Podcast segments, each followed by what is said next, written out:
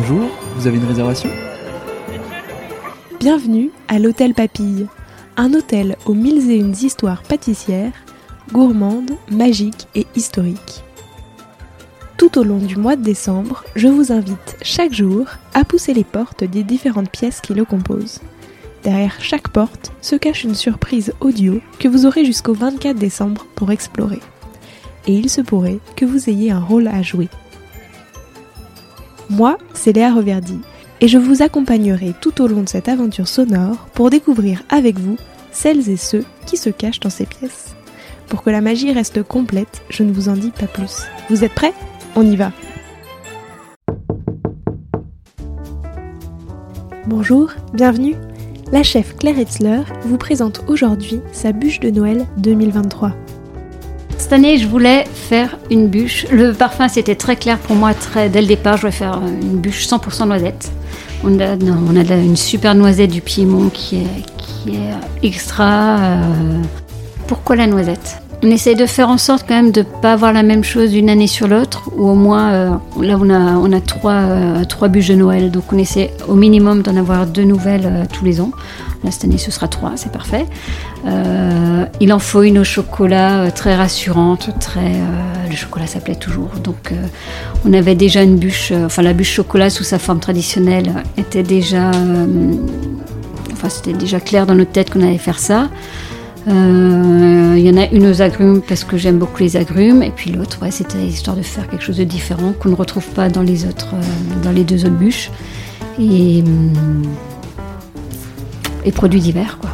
Produits divers. Euh. Il n'y a pas 36 000 saveurs non plus. Euh. Il y a le marron, il y a la noisette, il y a le chocolat, il y a les agrumes. Euh, et puis noisette, c'est accessible à tout le monde quand c'est bien travaillé. Il y a le, petit, le praliné à l'intérieur avec un petit peu de texture et, légèrement coulant qui amène de la gourmandise. Enfin voilà, la noisette, je trouve que bien travaillé, c'est accessible à tout le monde. Donc ça, c'était très très clair. Et puis je voulais travailler sur une forme, euh, bah, bien sûr, hein, qui représente Noël. Euh, et je suis partie sur la couronne, couronne de l'Avent. Euh, donc là, j'ai commencé à chercher un petit peu sur. J'aime bien faire des recherches. alors soit dans mon téléphone parce que j'ai tendance à prendre des photos tout au long de l'année de choses qui me parlent, de choses qui m'intéressent, de choses que je trouve jolies. Donc entre les visuels euh, qui traînaient dans mon téléphone et puis quelques recherches sur Internet, je me suis rendu compte que mon œil s'arrêtait très souvent sur des, euh, couronnes avec des, rondins de bois. Et on est parti sur, euh, sur cette forme-là, quoi. Donc une forme de couronne avec des petits disques de différentes hauteurs sur lesquels on est venu poser quelques décors, des noisettes, des des petits copeaux de chocolat, des petites, euh, des petites billes de, euh, de, mousse à la vanille. Et ça rend une, euh, une de Noël donc, très, très gourmande. Il y a un côté ludique que j'aime beaucoup et puis elle est, elle est belle.